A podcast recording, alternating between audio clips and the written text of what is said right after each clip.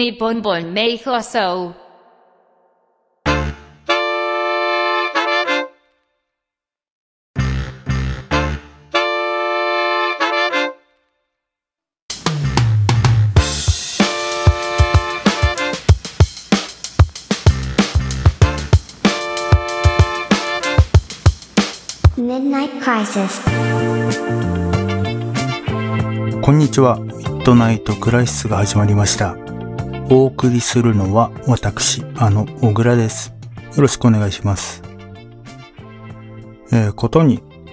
朝晩は、ちょっと肌寒いくらいの日も出てきましたね。だいたい私は毎日6時前、今目を覚まして、えー6時台、まあ6時半過ぎぐらいに、えー家を出て、えー会社へ向かってるんですが、私、あの、バイク通勤してまして、だいたい会社まで30分はかかんないか。15分から30分ぐらいですかね。で、家自体は割と高台の方にあって、家を出て、広くも狭くもない長いカーブの下り坂があるんですけど、その朝のだいぶ凛とした空気をこのかき分けながら進んでいくんですよね。で、その長いカーブの下り坂の途中に、鳩小屋のあるお宅が、お宅がありまして、愛休家っていうんですかね。愛する鳩と書いて。鳩レース、鳩レースとかなんか近年人気があるって話も聞いたことがあるんですけど、で、その、毎日ちょうど私がその長いカーブの下り坂を下る時間帯に鳩小屋の上空をその群れが、鳩の群れが大きな輪を描いて、この旋回してるんですよね。まあ、前さんのルーチン的な、まあ、訓練なのか。で、今時期のこの秋の空と、この薄い雲と、旋回する鳩と、あとは、まあ、坂の下の、この雑多な、中古車店とか、あとホームセンターとか、釣り具屋とか、もう全部ひっくるめてなんか、静かな朝の街並みっていう、まあそういう絵になる、まあその風景が好きで、よし頑張るぞと、口にしたり、しなかったり、まあそんな、そんな感じで毎朝通勤してますね。ああと数ヶ月するともうそれどころじゃないぐらい寒くなるんで、まあ今ぐらいがいいですね。もう12月過ぎると6時なんて暗いですしね。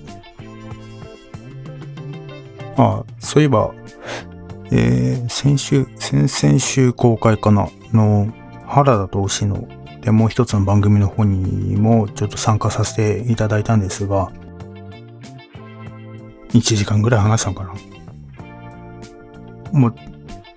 淡々と話し続けたんで、あの推しの件と。気がついたらもう愚痴みたいになっててね。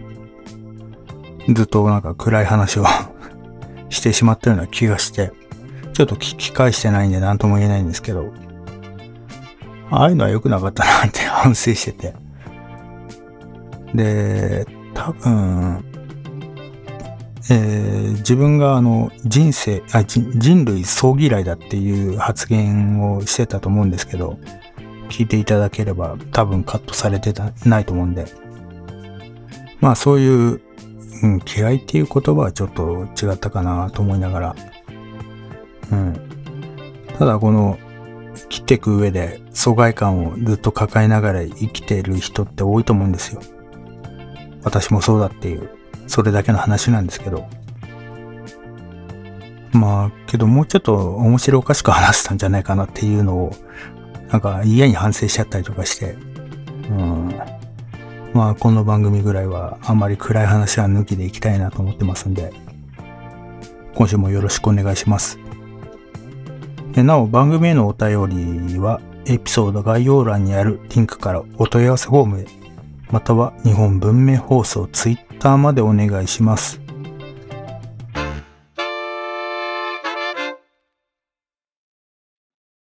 えー、この番組は小倉屋工業者が運営する放送局、日本文明放送がお送りしています。日本文明放送では他にも原田と推野など個性のある番組を制作しています。えー興味のある方は、ポッドキャストのエピソード概要欄にあるリンクからお問い合わせフォーム、または日本文明放送ツイッターまでご連絡ください。ということで、まあ、聞いてりゃわかると思うんですけど、私あの、滑舌が良くなくて、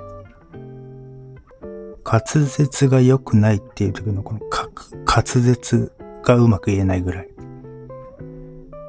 えー昔からあまり話すのが得意じゃないんですけど、声自体があまり良質でない。という、えーいわばなんだろう。容姿端麗ではないみたいなカテゴリーの、まあそういうことに関しては、あの、その容姿の話も含め、全部ひっくるめて受け入れてるというか、そういう生き方をしてきたんですけど、あれはジブリのハウルの動く城でしたっけ？ソフィーが私なんて美しかったことなんて一度もないわっていうセリフがあって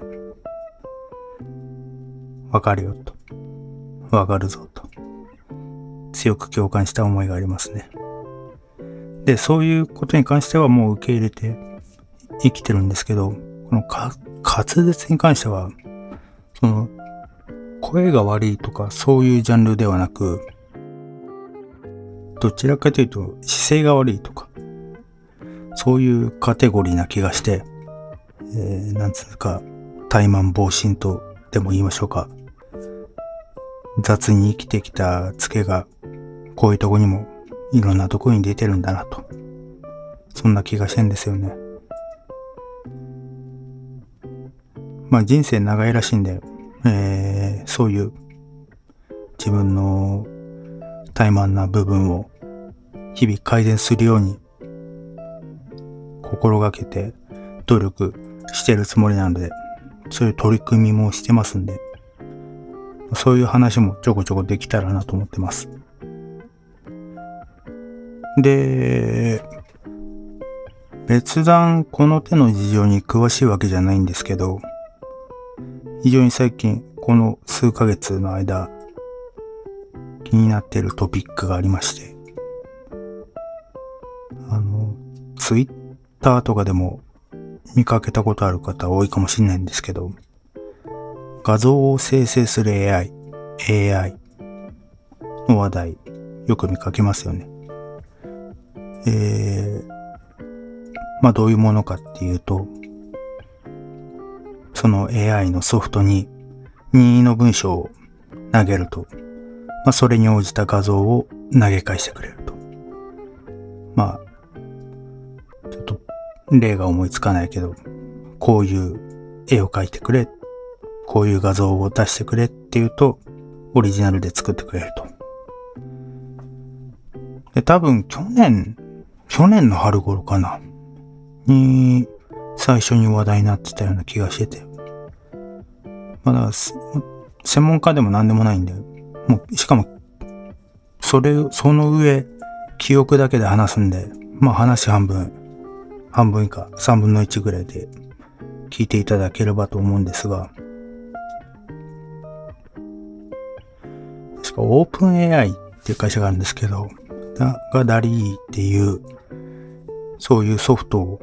画像 AI を使って画像を生成するソフトを発表して、で、その後、まあ、そのオープン AI っていう会社がダラダラしているうちに、今、日本のでよく見るのがあれミッドジャーニーですかね。っていうソフトとか、で、さらに、えー、 Stable Diffusion っていう、その画像を生成するソフトの技術を、が公開されたことで、まあ一気にこの、何ですか、破竹の勢いで、その手のソフトがたくさん作られた。で、今に至る。みたいな状況だと思うんですけど。で、まあ、この、結局のところ AI っていうのは、まあ AI ってつまり、何ですか、人工知能、アーティ、アーティフィカルインテリジェンスでしたっけ？の略なんで、えー、まあ彼自身が実践とか考えてるとかじゃなくて、この膨大なデータを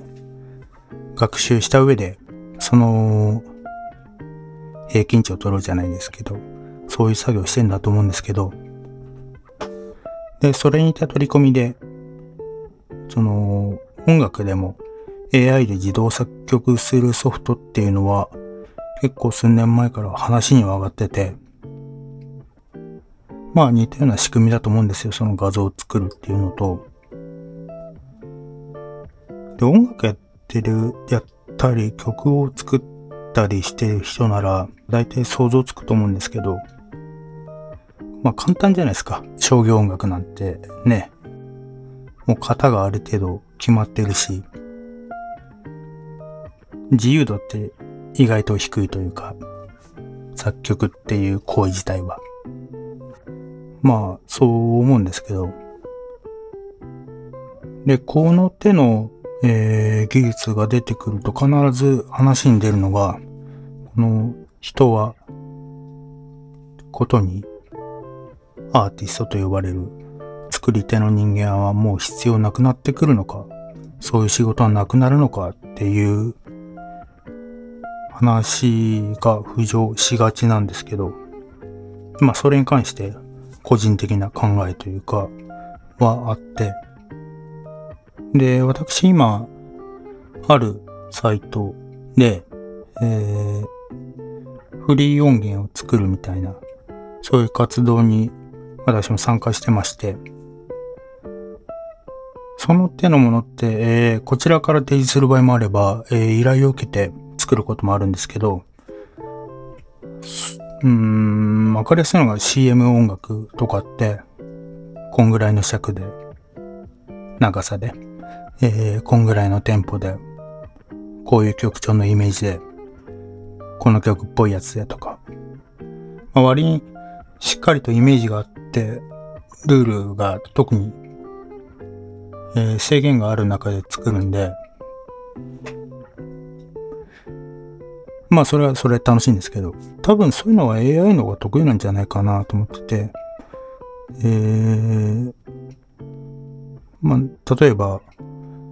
フリー素材の絵とか、そういうなんか、汎用性の高いような画像とか、まあ今でもイラスト屋さんでしたっけ？ああいうものは AI に頼めばその場で作ってくれるっていうことは非常に技術的に簡単だと思うんで、そういう仕事っていうのは減ってくるのかなとは思うんですよね、実際のとこ。それに関してそんな悲観するようなことでもないと思うんですけど、で、なんでその悲観するべきじゃないかっていうと、逆に、そんなことじゃなくて、もっと発想とかえー、よく言うところの価値観みたいな。で、新しいカルチャーそのものを作るっていう、よく思うものづくりの本質みたいなところの重要性は増す気がしてて。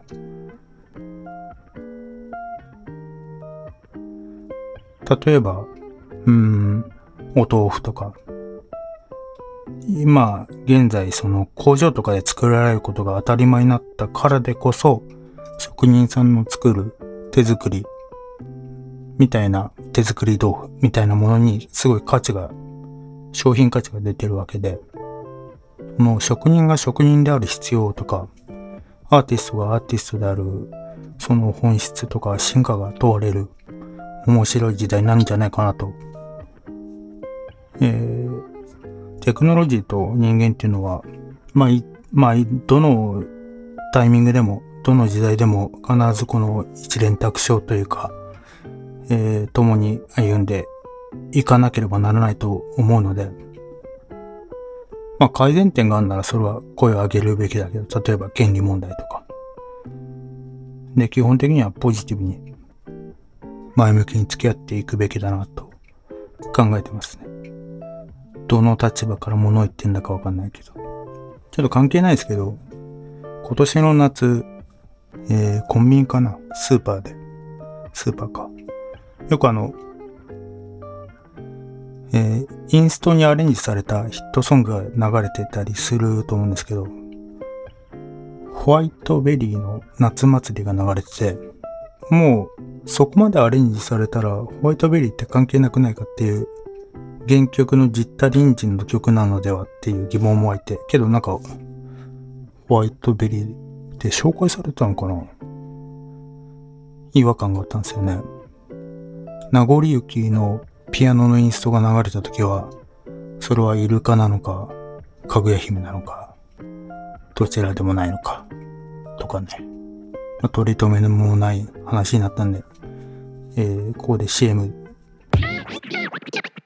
もしの、わしらの番組の CM やで。はは。もしの、CM やで。ほんまかなんわ。皆さん名前だけでも覚えて帰ってくださいね。原田と、星野。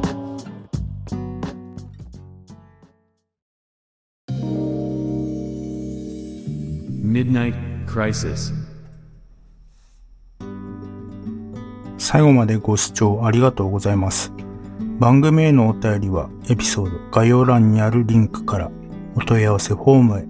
または日本文明放送ツイッターまでお願いします。番組のご感想ご意見コメントなどはお気軽にお送りください。えー今回で一人会が二度目なんですけど、まあ、いろいろ始めると何でもなんですけど、えー例えばバンドでも音楽活動でももうみんないろいろ何か勢いで作ったり始めたりするたびにやっぱりこうすればよかったなっていう失敗って後悔みたいなものって生まれるものでそういうものを恐れて始めらんないみたいなそういう、えーそういう場面に陥ってしまうことって人生で多くて。まあやってみて